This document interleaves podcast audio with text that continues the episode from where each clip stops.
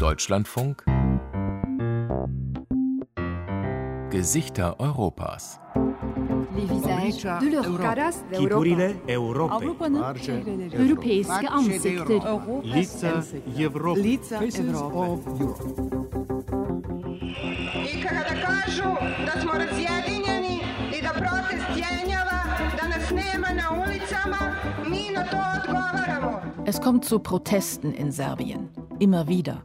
Von denjenigen, die meinen, Serbien bewege sich in eine falsche Richtung. We are witnessing that Serbia for some time is actually Wir sehen ja schon seit längerem, dass in Serbien die Demokratie mehr und mehr unter die Räder kommt. Dass es wachsende autokratische Tendenzen gibt hier. Mit den autokratischen Tendenzen ist die serbische Regierung gemeint, die Dominanz von Staatspräsident Alexander Vucic, dessen Umfeld die meisten Medien, die Justiz und weite Teile der Wirtschaft kontrolliert. Von Stabilität sprechen diejenigen, die Alexander Vucic gerade erst wiedergewählt haben. Von Stagnation diejenigen, die unzufrieden, die wütend sind und dem Präsidenten nicht trauen. Auf die Straßen über die Kraft des Widerstands in Serbien. Darum geht es in dieser Ausgabe der Gesichter Europas. Mit Reportagen von Christoph Kersting und mit Katrin Michaelsen. EGP, European Green Party, you know, and German Greens as well. So, yeah. That's how we got from the yellow to the green. Wir haben Glück heute, sagt Robert Kosma. Jemand hat aufgeräumt in der kleinen Büroetage von Nedavimo Beograd. Die Berge von Geschirr sind verschwunden, auch die leeren Flaschen im Konferenzraum und die Mülltüten im Flur. Nedavimo Beograd, lasst Belgrad nicht absaufen. Die linksgrüne Initiative ist noch jung, 2015 gegründet und hat sich Transparenz, Bürgerbeteiligung und Umweltschutz auf ihre politischen Fahnen geschrieben. Spätestens seit den serbischen Wahlen Anfang April ist aus der Graswurzelbewegung eine ernstzunehmende politische Kraft in Serbien geworden, mit seinem autokratisch regierenden Präsidenten Aleksandar Vucic.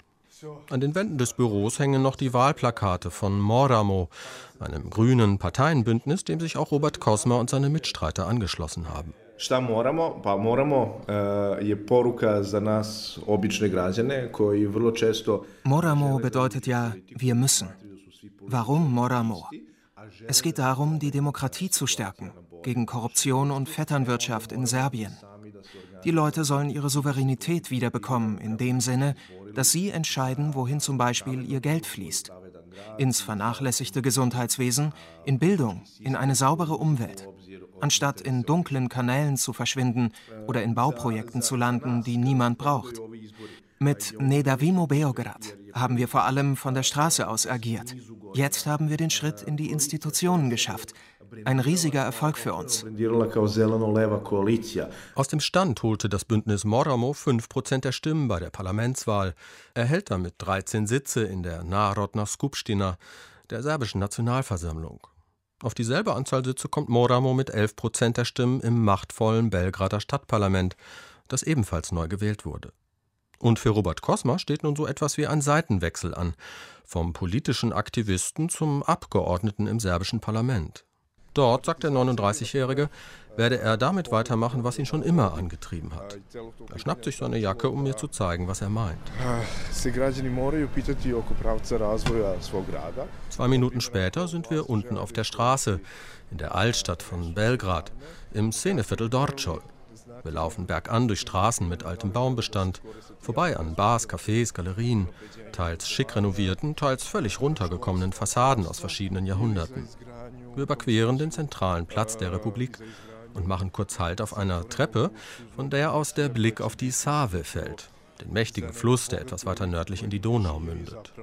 Gleich am Fuß der Treppe beginnt Savamala, ein Stadtviertel, das so heißt, weil es sich früher von hier aus bis an den Fluss erstreckte.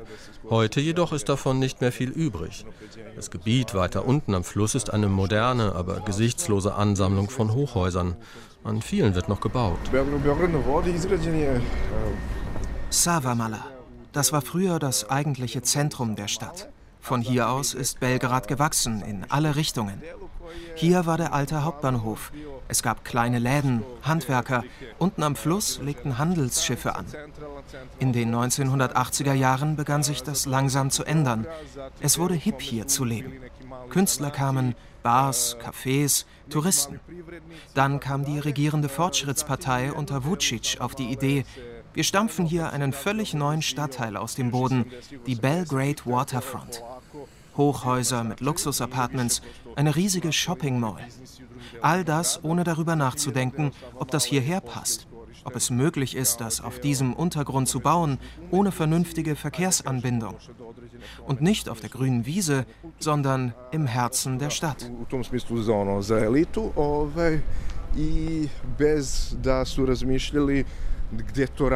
Die Belgrade Waterfront, ein Megaprojekt und die größte Baustelle Südosteuropas auf einer Fläche von knapp zwei Quadratkilometern. Gebaut wird hier seit 2016 und der arabische Investor kennt sich aus mit allem, was groß und teuer ist. Mohammed Alaba leitet diverse Investmentfirmen, hat das höchste Gebäude der Welt, den Burj Khalifa in Dubai, gebaut und investiert mit seinem in Abu Dhabi ansässigen Unternehmen Eagle Hills umgerechnet bis zu dreieinhalb Milliarden Euro in die Waterfront. Die Verträge waren lange Zeit geheim, und mit dem Stempel Vorhaben von nationalem serbischem Interesse konnten aufwendige Genehmigungsverfahren umgangen werden.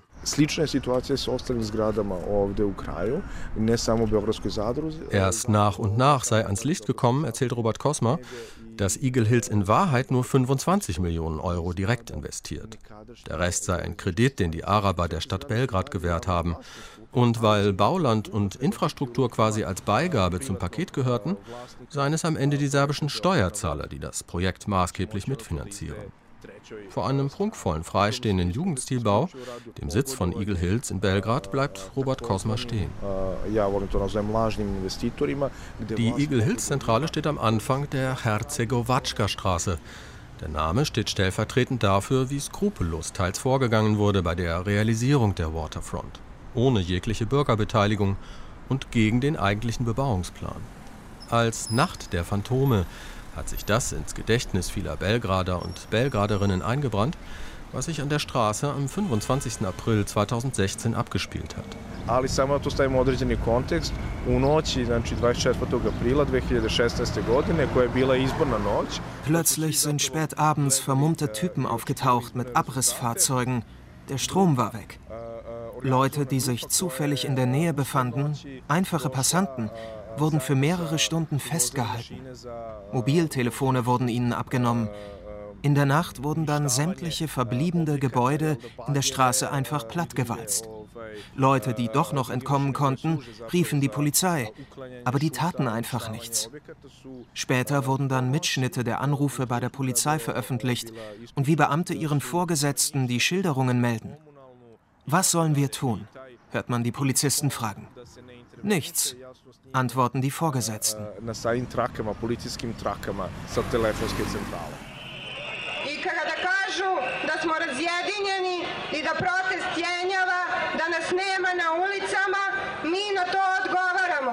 Die Nacht der Phantome brachte die Bewohnerinnen und Bewohner der Stadt auf die Straße. Es gab Proteste mit bis zu 10.000 Menschen.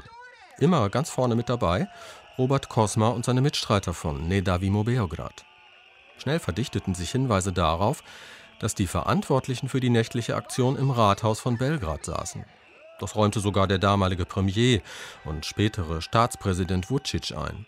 Und die Ehefrau des Belgrader Bürgermeisters, Sinisha Mali, gab 2017 zu Protokoll, ihr Mann persönlich habe die Abrissaktion in Auftrag gegeben. Ohne Konsequenzen.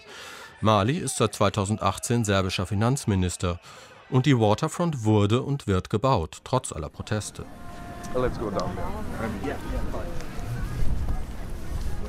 Robert Kosma muss ein kurzes Telefonat führen. Zeit zum Nachfragen.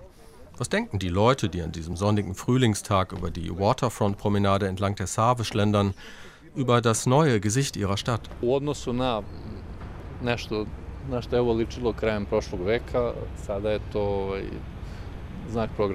Marko Ristic ist mit seinem Sohn unterwegs zur Galeria Belgrade, der größten Shopping Mall auf dem gesamten Balkan und ebenfalls Teil des Waterfront-Areals. Dem Mit-40er gefällt, was hier entstanden ist. Früher sei Savamala doch ein Schandfleck gewesen, dreckig und runtergekommen. Ähnlich sieht das der Rentner Mladen Stojanovic, der mit seiner Frau die Sonne auf einer Bank genießt. This time this is the beginning of entering into a new Belgrade. Das ist einfach das neue Belgrad hier. Natürlich noch nicht fertig, aber eindrucksvoll, finde ich. Ob einem das gefällt oder nicht, ist doch eine Frage des Geschmacks. Klar, es fehlt irgendwie die Verbindung zur Stadt, aber so ist das eben. Man verliert immer etwas, wenn etwas Neues entsteht. Man kann unsere Regierung sicher für vieles kritisieren, aber nicht für das hier. But uh, this government can be criticized for many things, but not for that. Anders sehen das Vuk und Snjajana. Beide sind Anfang Mitte 20, studieren in Belgrad an der Kunsthochschule und meiden eigentlich die Waterfront. Yes, it, it, could be a very good project, but it's just for money laundering of the politicians and it's, everything is very shady about it. Das hätte ja ein gutes Projekt werden können hier. Aber am Ende geht es doch nur um Geldwäsche der Politiker. Alles rund um die Waterfront ist ziemlich dubios. Und man hat dafür einen alten Stadtteil von Belgrad einfach zerstört, obwohl das doch zum kulturellen Erbe der Stadt gehörte. Man hat hier Leute vertrieben, viele von ihnen Roma, die eh keine Lobby haben. Und was haben wir jetzt? Ein Viertel für die Reichen. Eine riesige Shopping Mall. Das Geld hätten wir gut gebrauchen können für andere Dinge, vor allem während der Pandemie für mehr Krankenhäuser, Kultur und so weiter. Wie geht es nun weiter im ehemaligen Hafenviertel Savamala? Ja, das Viertel sei verschwunden, die Waterfront die neue Realität, gibt sich der frisch gebackene Parlamentarier Robert Kosma pragmatisch. Das heißt aber nicht, dass der Kampf vorbei ist.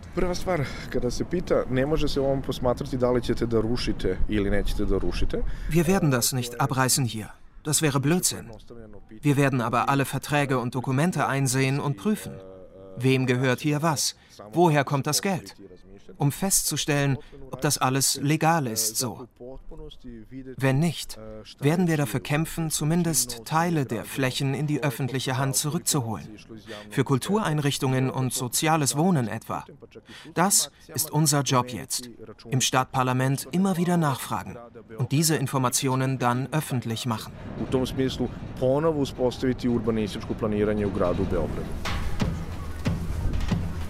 What I really like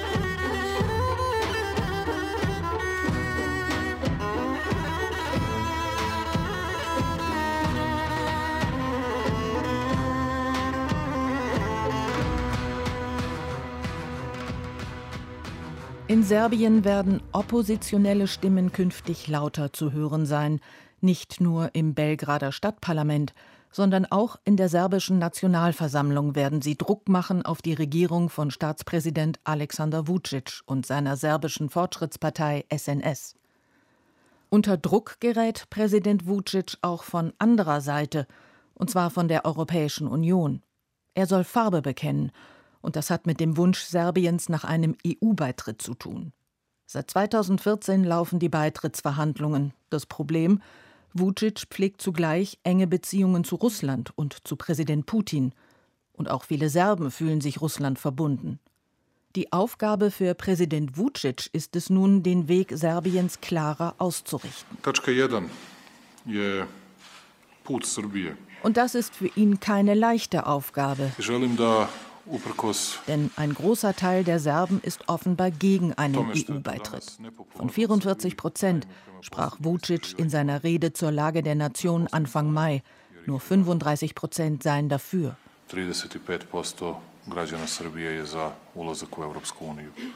Auch der ungelöste Nachbarschaftskonflikt mit dem Kosovo ist eine Hürde. Die EU verlangt einen Kurswechsel und eine Lösung im Streit um die Anerkennung des Kosovo. Das sich 2008 für unabhängig erklärt hat, was Serbien bis heute nicht akzeptiert. Kosovo ist Serbien. Dieser Schriftzug ist an Häuserwänden und Autobahnbrücken zu lesen, noch häufiger als Graffitis des bosnisch-serbischen Kriegsverbrechers Ratko Mladic.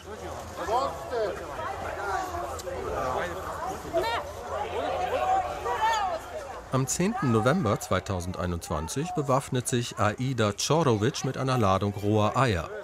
Abgesehen hat es die Menschenrechtsaktivistin auf Ratko Mladic, den Oberbefehlshaber der bosnisch-serbischen Armee im Bosnienkrieg. Er organisierte das Massaker von Srebrenica, bei dem im Juli 1995 8000 muslimische Jungen und Männer brutal ermordet wurden. Mladic wurde 2017 in Den Haag wegen seiner Kriegsverbrechen zu lebenslanger Haft verurteilt das Urteil im Sommer 2021 nochmals bestätigt. Kurz darauf taucht auf einer Hauswand in der Negoschewa Straße im Zentrum Belgrads ein riesiges Wandgemälde auf. Das Konterfei des salutierenden Mladic mit Armeemütze. Ein Unding für die Aktivistin Czorovic und viele andere. Sie rufen zu einer Protestkundgebung auf. Czorovic und eine Mitstreiterin bewerfen das Graffiti mit Eiern und werden sofort von Polizisten in Zivil festgenommen. Erst nach einigen Stunden kommen die Frauen wieder frei. In den folgenden Tagen kommt es immer wieder zu Protesten vor dem Wandgemälde. Mladic-Gegner und rechte Hooligans stehen sich gegenüber. Dazwischen die Polizei.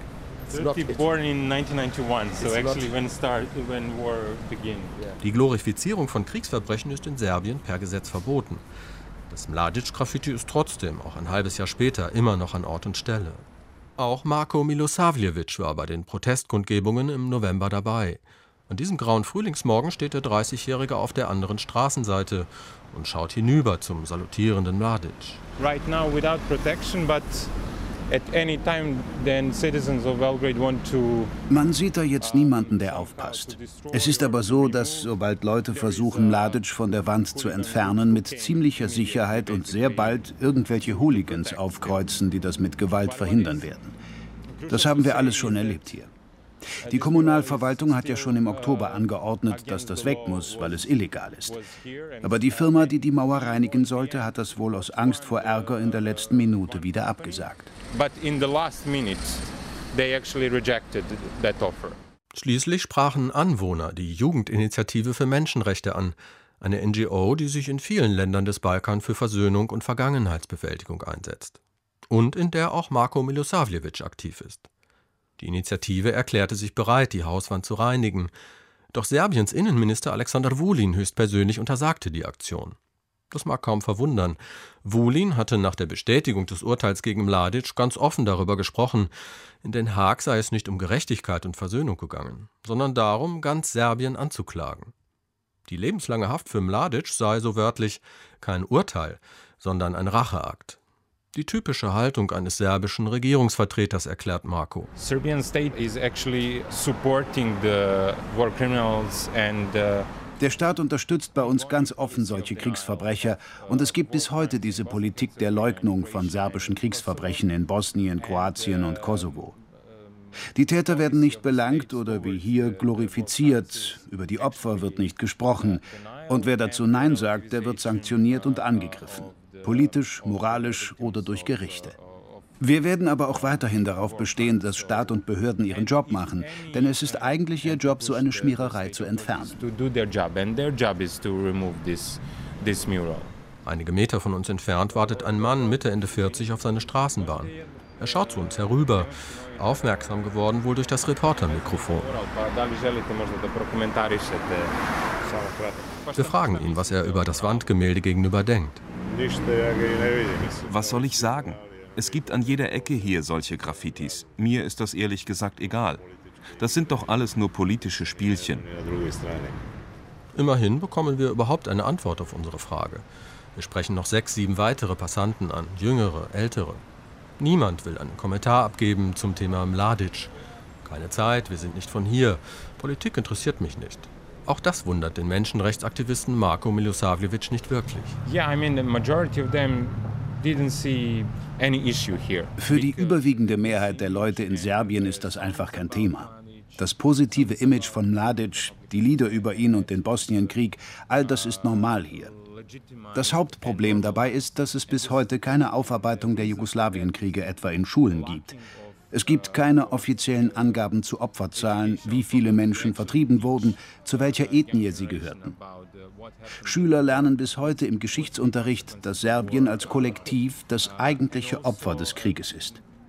Das Narrativ dahinter lautet, unsere Nation ist in Gefahr. Darum werden Figuren wie Mladic, Šešelj oder auch Milosevic regelrecht mystifiziert. Marco will jetzt lieber aufbrechen. Ein Interview in der Nähe des Mladic-Graffitis, das könne immer Ärger geben. Wir laufen durch Vraca, einen der Stadtbezirke im Zentrum von Belgrad. Und es zeigt sich, das große Graffiti in der Njegoschewa Straße ist nur eins von vielen. Die meisten davon sind nur weniger auffällig. Oft ist nur der Name Ratko Mladic auf eine Mauer gesprüht worden. Wir passieren ein anderes großes Wandgemälde. Die Umrisse des Kosovo, darunter der Spruch, Serbiens Armee wird zurückkehren. Eine Anspielung auf den Kosovo-Krieg und ein weiteres heikles Thema für die meisten Serbinnen und Serben. Ihr Land erkennt den seit 2008 unabhängigen Kosovo bis heute nicht an. Das Amselfeld, so die deutsche Übersetzung der ehemals serbischen Provinz, wird als Schauplatz einer mittelalterlichen Schlacht gegen die Osmanen bis heute zum Gründungsmythos des Serbentums schlechthin verklärt. Wir haben Vracar verlassen und bewegen uns über den Kralja Milana Boulevard Richtung Türk Republike, der zentrale Platz von Belgrad. Gegenüber einer Statue des russischen Zaren Nikolaus II. bleibt Marco an einer kleinen Parkanlage kurz stehen. Hier, erzählt er, werde alljährlich im Juli der Opfer von Srebrenica gedacht, von einer kleinen Gruppe Unerschrockener. Das wurde auch schon mal verboten, zuletzt 2015. Wir sind meistens so um die 100 Leute, aber es werden eher weniger über die Jahre. Die Leute scheuen einfach dieses Theater, das die Polizei dabei jedes Mal macht. Eigentlich sollten die Polizisten so etwas ja schützen. Was sie allerdings machen, ist, die Leute daran zu hindern, sich zu versammeln. Die rechten Hooligans, die gleichzeitig laut rumschreien, bleiben dabei unbehelligt. Aber so ist es fast unmöglich, in Ruhe und Würde der Opfer zu gedenken. Es ist einfach eine Schande. Anstelle eines Monuments für die Opfer serbischer Aggression haben wir ein inoffizielles Monument für Ratko Mladic. Marco und andere aus seiner Gruppe sind auch schon verprügelt worden bei Kundgebungen. Das versucht er aber auszublenden.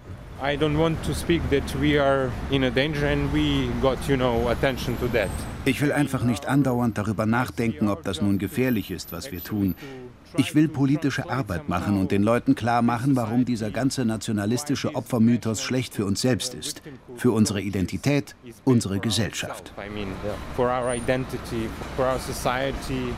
Und das Monument für Mladic, wie Markus nennt, wenn die Behörden das nicht entfernen, dann werden wir einen Weg finden, das zu tun, sagt er zum Abschied. If state don't want to do that, finally we will find a way to remove it.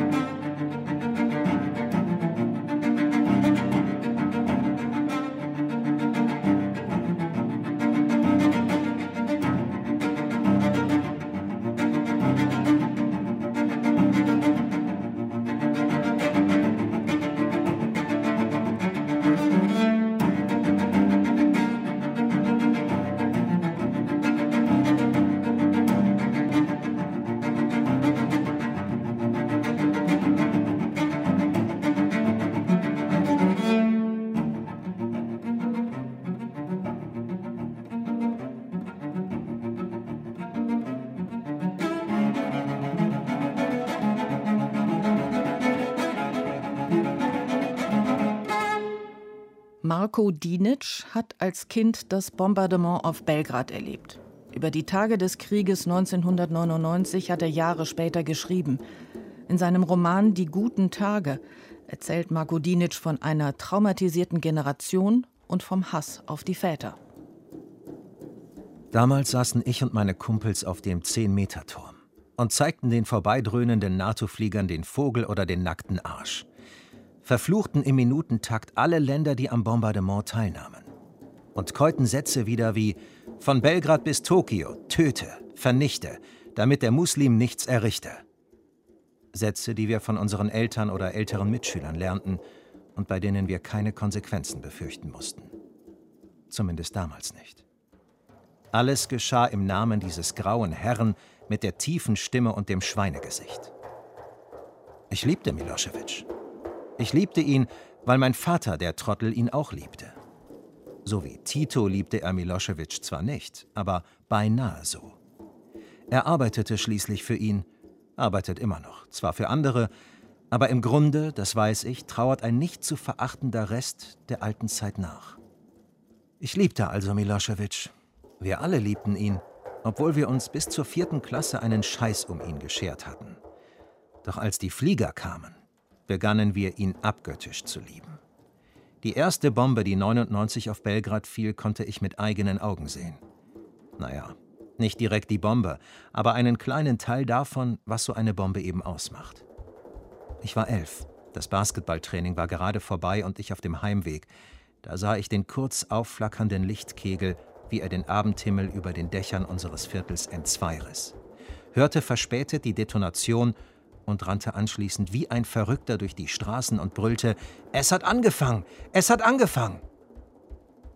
Am Ende des Tages aber sind wir alle ausnahmslos Opfer dieses Krieges. Auch diejenigen, die glauben, nur am Rande etwas mit dem Krieg zu tun zu haben. Auch sie sind mittendrin. Ob durch offene Gewalt, mit dem Gewehr in der Hand auf einem der zahllosen Schlachtfeste oder durch die Kadavertreue in irgendeiner Administration. Es ist egal. Wir alle wurden und werden ausnahmslos indoktriniert. Ich wurde bis zu meinem 18. Lebensjahr dazu erzogen, Muslime, Albaner, Kroaten und Gott weiß wen noch zu hassen. Das ist ein Verbrechen, für das niemand eine Entschädigung zahlen wird.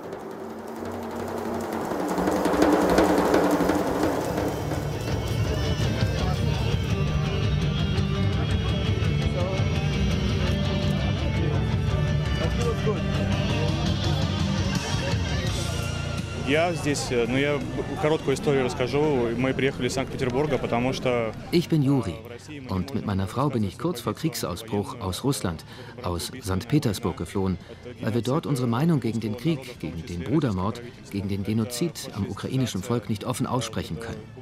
Das ist immer mehr und mehr ein faschistisches System da. Der Buchstabe Z, all diese Sachen. Ein guter Freund von mir, auch regierungskritisch, ist in St. Petersburg von der Polizei zu Tode geprügelt worden. In so einem Land kann man doch nicht leben. Darum sind wir hier, weil wir hier auf die Straße gehen können, ohne gleich im Knast zu landen.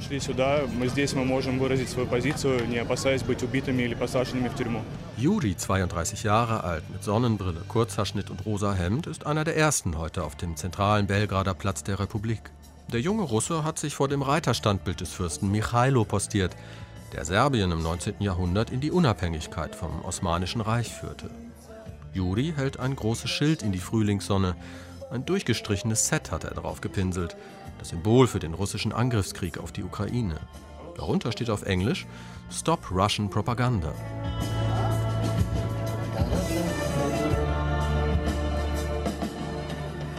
Der Platz füllt sich langsam, wird von einer Musikanlage beschallt. Eine rockige Version der ukrainischen Nationalhymne. Danach ein Friedenslied des bekannten serbischen Sängers George Balaschewitsch der 2021 gestorben ist. Viele junge Leute sind heute hier. Es wird nicht nur Serbisch, auch Russisch, Ukrainisch und Belarusisch gesprochen. Kein Wunder. Aufgerufen zu der Pro-Ukraine-Kundgebung hat eine Belgrader Gruppe, die sich Russen, Ukrainer, Belarussen und Serben gemeinsam gegen den Krieg nennt.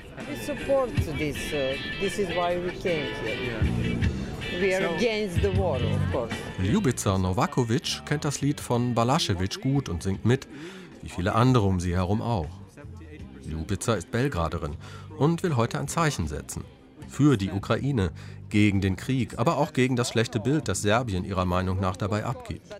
Sie kann nicht verstehen, dass mehrere tausend Menschen an Pro-Putin-Demos in Belgrad teilgenommen haben, viel mehr als für die Ukraine auf die Straße gehen. Und dass die serbische Regierung bislang Sanktionen gegen Russland strikt ablehnt. Doch das Bild, das dadurch entsteht, sei auch verzerrt, findet sie.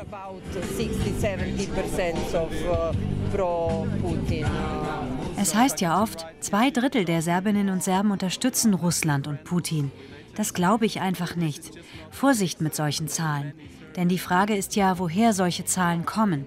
Tatsache ist, dass die meisten Medien bei uns nicht frei und unabhängig berichten. Die machen Propaganda. Und daher kommen dann diese Zustimmungswerte von 60, 70 Prozent für Putin. Uh, uh, Wie groß die serbische Russlandbegeisterung in Wahrheit ist, darüber gibt es tatsächlich unterschiedliche Meinungen. Einig sind sich viele, sehr viele Menschen in Serbien allerdings beim Thema NATO. Das bestätigt auch eine Umfrage im Auftrag des US-amerikanischen Auslandssenders Voice of America. Demzufolge machen über 60 Prozent der Serben die NATO verantwortlich für Putins Angriffskrieg auf die Ukraine. Nur 3,5 Prozent sehen Russland hier als Hauptschuldigen. Das hat auch viel mit der eigenen jüngeren Geschichte zu tun. Viele Serbinnen und Serben haben nicht vergessen, dass die NATO 1999 Belgrad und andere serbische Städte bombardierte, um so den Kosovo-Krieg zu beenden. Auf der anderen Seite gibt es durchaus eine historisch gewachsene Nähe zu Russland, dem orthodoxen Brudervolk, wie es gerne heißt. Die größtenteils regierungsnahen serbischen Medien jedenfalls berichten seit dem Ukraine-Krieg fast wie ein verlängerter Arm Moskaus. Russen überrennen Ukraine in nur einem Tag oder Ukraine greift Russland an, hieß es da unmittelbar nach Kriegsbeginn. Den serbisch-russischen Freundschaftsfaden nimmt auch Stanislav auf in seiner Ansprache auf den Treppen vor dem Reiterstandbild. 45 Jahre habe er in Sibirien gelebt und es sei schwer, sich einzugestehen, dass das eigene Heimatland, das früher gegen den Faschismus gekämpft habe, heute selbst wie ein Faschist agiere. Stanislav, ein Bär von einem Typ, spricht Russisch. Seine Stimme zittert leicht. Eine junge Frau übersetzt seine Worte ins Serbische. Надо сказать, что в Сербии существует большая поддержка России. Man muss schon sagen, Serbien ist bei all dem eine große Hilfe für Russland. Aber meine serbischen Brüder, bitte, lasst uns einfach Menschen sein. Egal ob Dragan aus Serbien, Nikolai aus Weißrussland oder Ivan aus der Ukraine. Wir sind doch alle Brüder. Darum appelliere ich an euch, unterstützt den Protest gegen die Okkupation, gegen den Krieg in der Ukraine. Es ist sehr schwer für mich hier zu stehen und zu bekennen, dass das Land, in dem ich geboren wurde, die freie Ukraine überfällt. Und das nur, weil es unserem sogenannten Präsidenten nicht gefällt, dass die Ukraine unabhängig leben will. Ihr Serben seid ein mutiges und unabhängiges Volk. Bitte wählt die Freiheit und seid keine Marionette Russlands. Но только не марионетка России. Ali ne marioneta Rusije. Спасибо вам. Hvala vam. Polina iz Kijeva poginula je tokom granatiranja na, ulicom glavnog, na ulicama grada, glavnog grada zajedno sa roditeljima i bratom. Njena sestra je u teškom stanju. Stanislav übergibt das Mikro an zwei junge Frauen. Sie verlesen die Namen von ukrainischen Kriegsopfern. Polina aus Kiew, auf einer Straße von Granaten getötet. Sophia, sechs Jahre alt, mit ihrer gesamten Familie im Auto von einer Bombe getroffen. Sergei aus Cherson, getötet beim russischen Angriff auf einen Wohnblock. Die Menge, inzwischen 400 bis 500 Menschen, setzt sich in Bewegung, zieht über einen der großen Boulevards durch die Innenstadt. Immer wieder wird die ukrainische Hymne angestimmt. Es gibt Sprechchöre, Ratune und Vajne, Nein zum Krieg auf Serbisch und Russisch. Oder Putin Ubiza, Mörder Putin. Die meisten Passanten am Straßenrand blicken etwas ungläubig auf den Protestzug mit ukrainischen Flaggen und Anti-Putin-Transparenten. Eine befürchtete Gegendemonstration von Russland-Sympathisanten gibt es heute nicht. Nur einmal grölt ein Mann von der Seite, Russland wird siegen. Ansonsten bleibt es ruhig. Im Taschmaidan, einem zentralen Stadtpark, endet die Protestaktion eine Stunde später. Zwei Rentnerinnen beobachten das Treiben aus einiger Entfernung, aber interessiert. Sie haben Verständnis dafür, dass vor allem jüngere Leute auf die Straße gehen für den Frieden. Ich bin auch gegen den Krieg, aber ich unterstütze auch Russland, weil die Russen immer unsere Freunde waren. Und ich finde ganz einfach, dass die NATO, die Amerikaner viel zu nah an die russische Grenze herangerückt sind. Auch Juri laufe ich noch einmal über den Weg. Der junge Russe aus St. Petersburg ist froh, dass er heute dabei war bei der Aktion für die Ukraine. Es gibt ja auch in Russland genügend Leute, die noch klar denken und verstehen, was da gerade passiert. Und denen zeigen wir heute zumindest hier in Belgrad, dass wir keine Angst haben, dass man keine Angst haben sollte, dass es auch in Russland wieder andere Zeiten geben wird, dass die Freiheit siegen wird.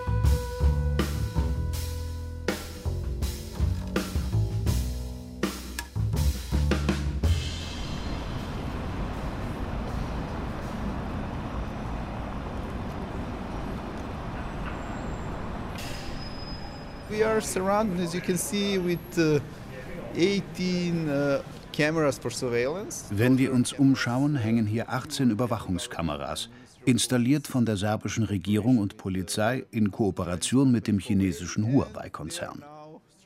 Die Kameras hier auf dem zentralen Platz der Republik überwachen in diesem Moment den Verkehr um den Platz herum und die Passanten.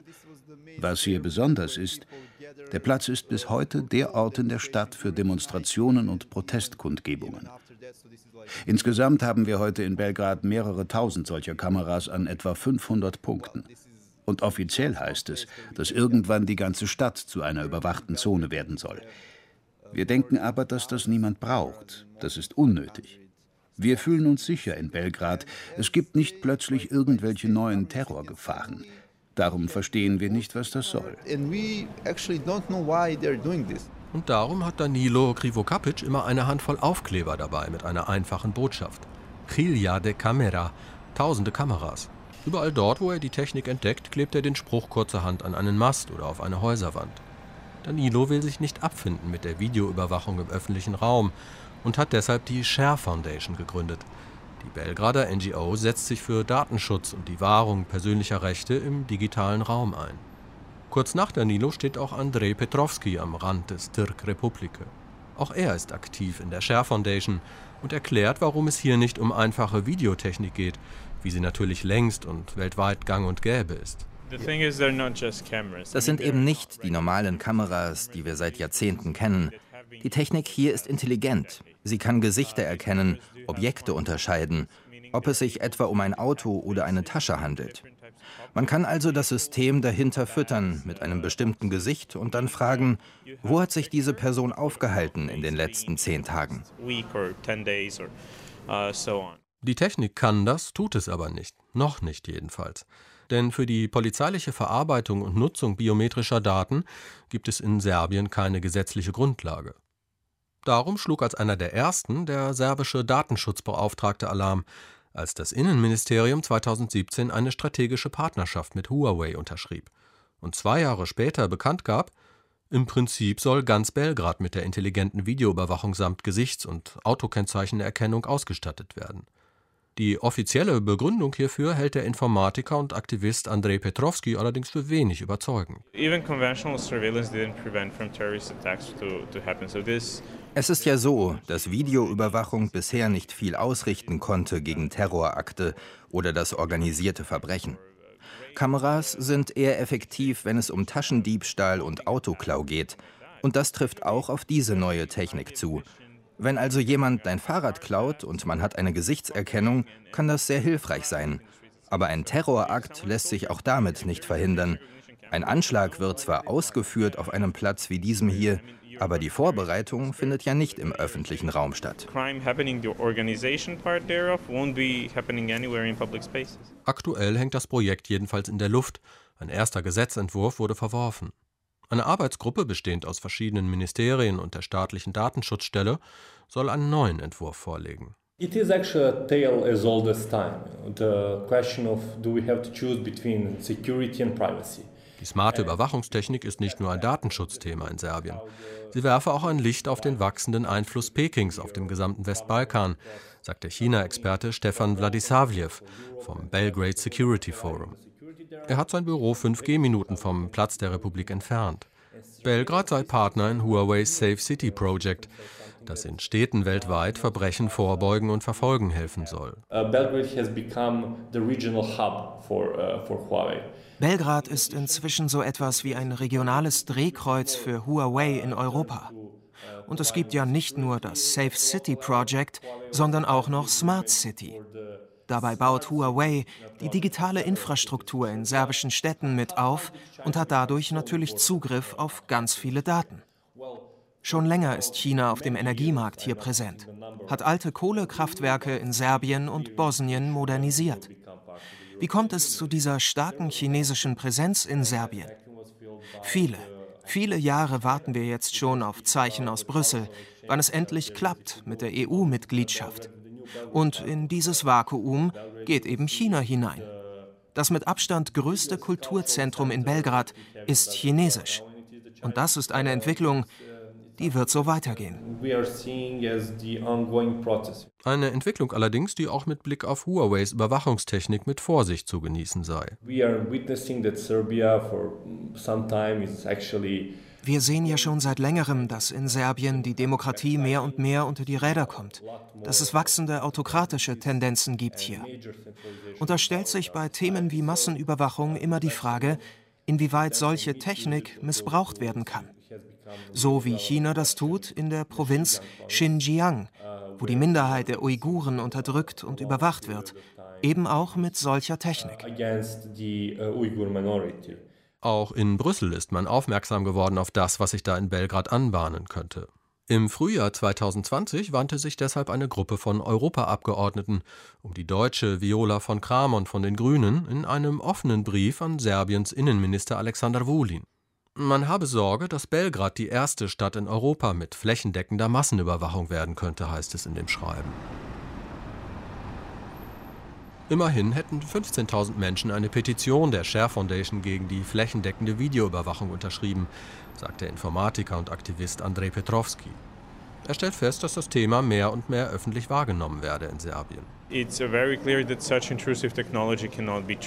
Man kann einfach nicht so tun, als ob wir über ein so wichtiges Thema wie flächendeckende Videoüberwachung nicht öffentlich diskutieren sollten. Weil es hier ja auch um die Frage geht, in was für einer Gesellschaft wir leben wollen. Danach muss man sich das dann juristisch anschauen.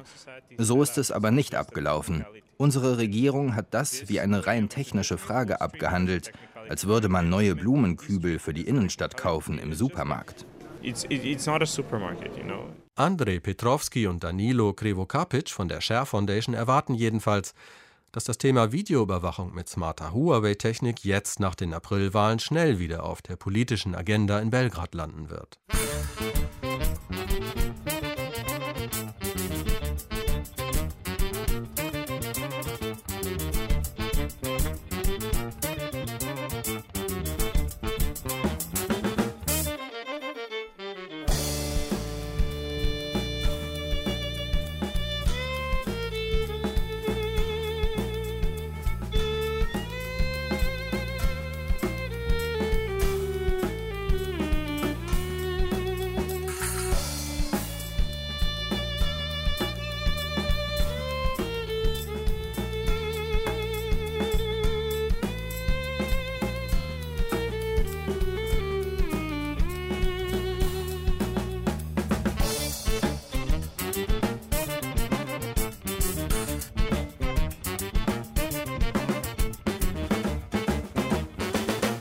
Die Kraft des Widerstandes zeigt sich nicht nur in der Hauptstadt Belgrad.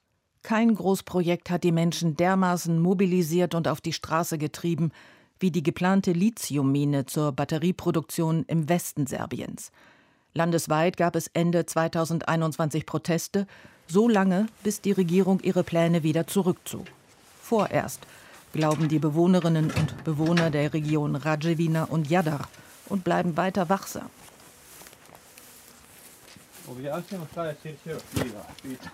Momcilo Alimpic muss erstmal nach dem Rechten sehen. Der Obstbauer hatte eine Augen-OP, hat deswegen die letzten Wochen bei seiner Tochter Maria in Losnica gewohnt, einer Provinzhauptstadt im Westen Serbiens.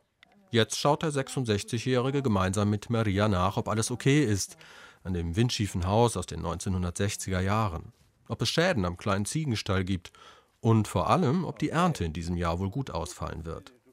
Momcilo geht von Baum zu Baum, prüft die Blüten ganz genau. To ti je jedna vrsta šljive koja nikad ne traži apsolutno ni na najmanjim nadmorskim visinama ne traži nikako Das hier ist ein Janarika-Baum. Wir nennen diese Frucht auch gerne die serbische Olive, weil sie die älteste Pflaumenart ist, die es bei uns gibt. Wir verwenden hier absolut keine Pestizide. Die Früchte wachsen und wir ernten sie. So um die 600, 700 Bäume haben wir hier oben, fast alles Pflaumen. Wir machen Schnaps daraus, serbischen Rakia. Etwa 450 Meter hoch ist die Obstfarm der Familie Alimpic gelegen. Der Blick geht über grüne Hügel in ein dünn besiedeltes Tal. Doch die Gegend ist nicht nur bekannt für ihren guten Schnaps. Tief unter der Erde verbirgt sich ein anderer Schatz, der Begehrlichkeiten weckt. Lithium, ohne das Alkalimetall fährt kein Elektroauto, kann kein Laptop, kein Mobiltelefon geladen werden.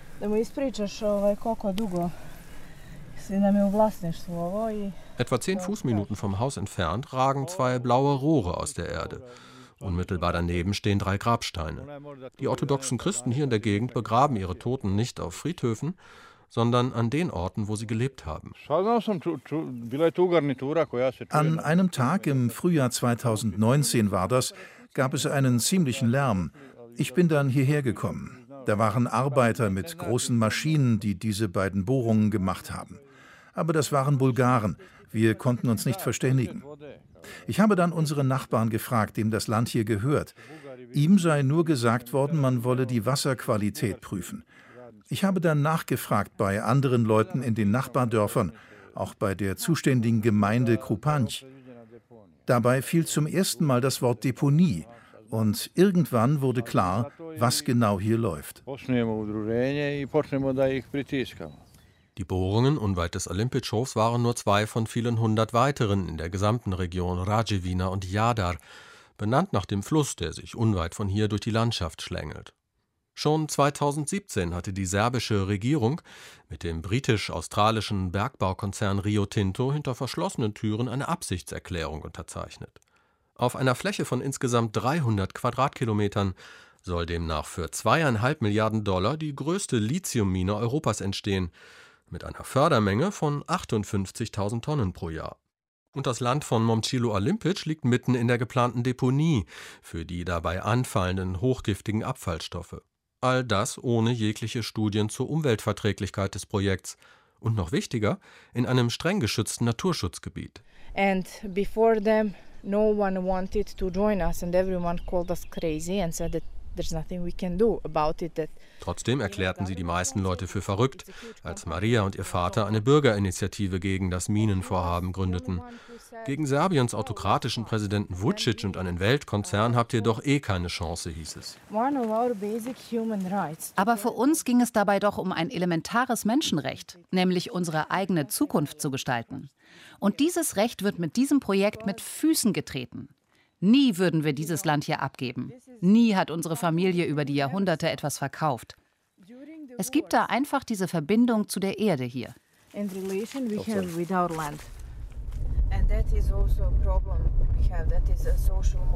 Über eine steile Schotterpiste fahren wir zurück auf die Straße im Tal und erreichen eine halbe Stunde später Tiršić, unweit von Losnica. Kaum jemand in Serbien, der den kleinen Ort nicht kennt. Tiršić, so hört man oft, sei das schönste serbische Dorf überhaupt. Und tatsächlich wirkt das Örtchen wie ein Freilichtmuseum mit seinen historischen Holzhäusern, viel Grün und einem Flüsschen, das durch den Ort fließt.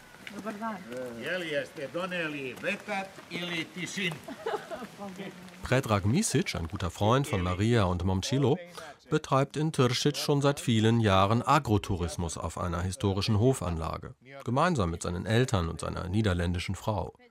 Gegenüber der Anlage steht das Geburtshaus von Vuk Karadžić.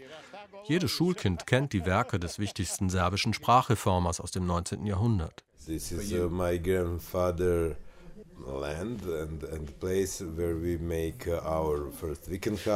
Bei Oliven und selbstgebranntem Pflaumenschnaps im Gastraum der Hofanlage kommt Predrag schnell zur Sache. Die geplante Mine würde bis an Tirschitsch heranreichen und das Ende bedeuten für alles, was sich der 45-Jährige in über 20 Jahren aufgebaut hat. Ich kann ja meine Kinder immerhin noch nach Holland schicken zur Not. Aber was machen all die anderen Leute hier, wenn die Mine kommen sollte? Ich will und muss aber hier bleiben. Wir haben hier alles investiert, was wir haben. Und so etwas findest du nicht nochmal. Wenn die Mine kommt, ist das aber alles wertlos. Und wofür? Damit die Leute anderswo mit ihren E-Bikes durch die Gegend fahren können und in Amsterdam in einer sauberen Umgebung leben. Uh, Klar, es gäbe auch Leute, die das Minenprojekt weniger kritisch sehen, als Chance für die strukturschwache Region um Losnica herum, erzählt Predrag. Die meisten hätten aber verstanden, dass es hier nicht um die Menschen vor Ort, sondern um den Profit eines großen Konzerns auf Kosten der Umwelt gehe. Predrag erzählt noch lange an diesem Abend und ich treffe am darauffolgenden Morgen noch einmal Maria Alimpic im Dorf Brezjak. Oder was davon übrig geblieben ist. Denn Rio Tinto hat alle 52 Häuser hier gekauft und entkernt obwohl der Konzern bis heute keine Genehmigung für die Mine hat. Rotes Absperrband flattert an den Grundstücken. Davor stehen Schilder, betreten verboten. Eine kleine Geisterstadt. Genau hier und im Gebiet um das Dorf herum ist die eigentliche Mine geplant. Dabei ist das ganze Gebiet hier archäologisch einmalig. Die wichtigste Fundstelle aus der Jungsteinzeit in ganz Europa. 3500 Jahre alt. Totaler Wahnsinn, das einfach zu zerstören. Außerdem gibt es im Naturschutzgebiet an die 150 geschützte Spezies, Pflanzen und Tiere. All das sei ernsthaft bedroht durch das Lithiumprojekt, kritisieren auch serbische Wissenschaftler in einem offenen Brief an die Regierung. Allein das beim Lithiumabbau anfallende Arsen könne nicht nur das Grundwasser in der Region vergiften, sondern die Trinkwasserversorgung ganzer Städte entlang der Flüsse Drina und Save gefährden. Deren Wasser landet über die Donau am Ende im Schwarzen Meer. Doch was 2019 als kleiner lokaler Protest begonnen hat, ist heute so etwas wie eine landesweite Bewegung. Die Facebook-Gruppe der Bürgerinitiative von Maria und ihrem Vater hat inzwischen 40.000 Mitglieder. Und Ende 2021 demonstrierten mehrere tausend Menschen in Belgrad gegen den Ausverkauf ihres Landes an Rio Tinto und chinesische Konzerne, die auch kräftig mitmischen beim Thema Bergbau. Dabei legten die Demonstranten die Stadtautobahn komplett lahm. Die serbische Regierung sah sich tatsächlich gezwungen, das Rio Tinto-Projekt vorerst auf Eis zu legen. And, um Uh, Kurz vor den serbischen Wahlen Anfang April dann ein weiterer wichtiger Etappensieg für die Minengegner. Die Konvention zum Schutz europäischer wildlebender Tiere und Pflanzen mit Sitz in Straßburg veröffentlicht die Stellungnahme der serbischen Regierung zur geplanten Lithiummine.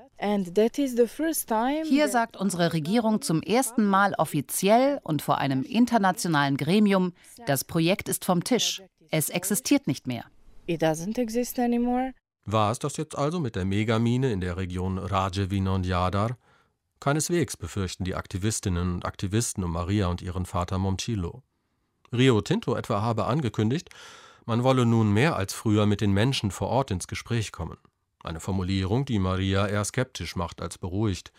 Darum heiße es jetzt, weiter Aufklärungsarbeit leisten bei den Menschen vor Ort. Denn noch haben nicht alle in der Region ihre Häuser verkauft, wie im Dorf Brezjak, Maria jedenfalls gibt sich weiterhin kämpferisch.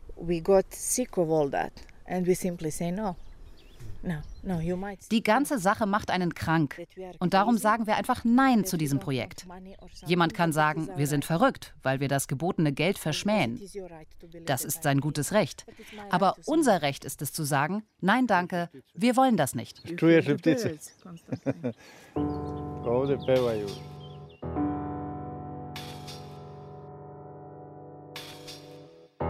Auf die Straßen über die Kraft des Widerstands in Serbien. Das waren Gesichter Europas von Christoph Kersting. Der Literaturauszug stammt aus dem Buch Die guten Tage von Marco Dinic, erschienen im Schollnal Verlag, gelesen von Stefan Naas. Die Regie hat Babette Michel übernommen, Ton und Technik Caroline Thon und am Mikrofon war Katrin Michaelsen.